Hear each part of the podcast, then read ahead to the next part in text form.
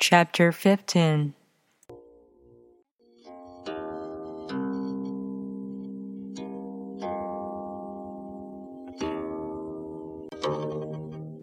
The ancient masters were profound and subtle.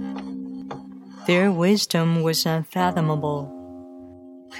There is no way to describe it. All we can describe is their appearance. They were careful as someone crossing an iced over stream,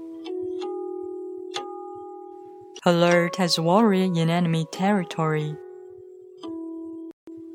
Courteous as a guest, fluid as melting ice, shapeable as a block of wood,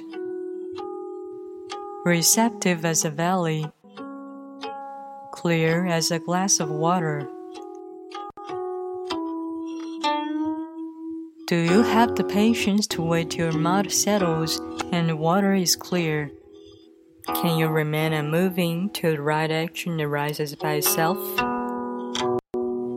The Master doesn't seek fulfillment, not seeking, not expecting. She is present and can welcome all things.